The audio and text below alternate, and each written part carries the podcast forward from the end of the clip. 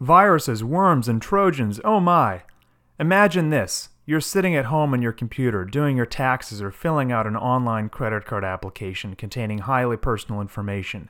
Meanwhile, someone on the other side of the world is copying down everything you're typing and planning to use that information in malicious ways. Frightening? Absolutely. Impossible? No way.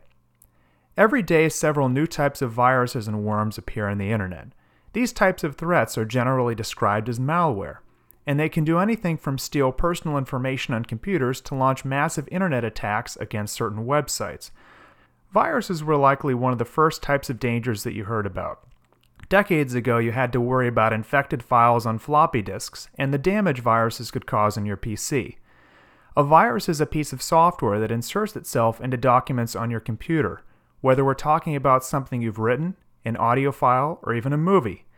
When you open a virus laden file, your computer creates a copy of the virus and it spreads throughout your machine, much like the flu virus spreads within a person.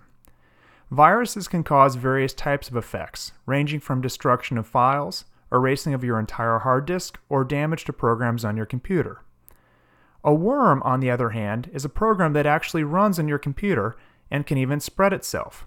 It doesn't have to hide within a file. Worms can cause major damage to your machine. A worm could potentially launch an attack on other computers out on the internet, find sensitive files on your machine and steal information from them, or even log all of the keystrokes you type during the day. Scary? For sure. Trojans are essentially a type of worm. However, a Trojan is something that a user must reach out and install himself. While a worm can spread itself automatically between machines, a Trojan relies on a person, you for example, to download and run its payload. Trojans often rely on tricking users into thinking that a file is safe enough to run.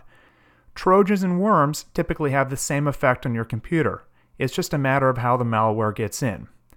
To make matters more interesting, some of the really scary malware is actually designed to be silent on your computer, watching what you do, recording personal information, and possibly sharing your secrets with criminals around the world.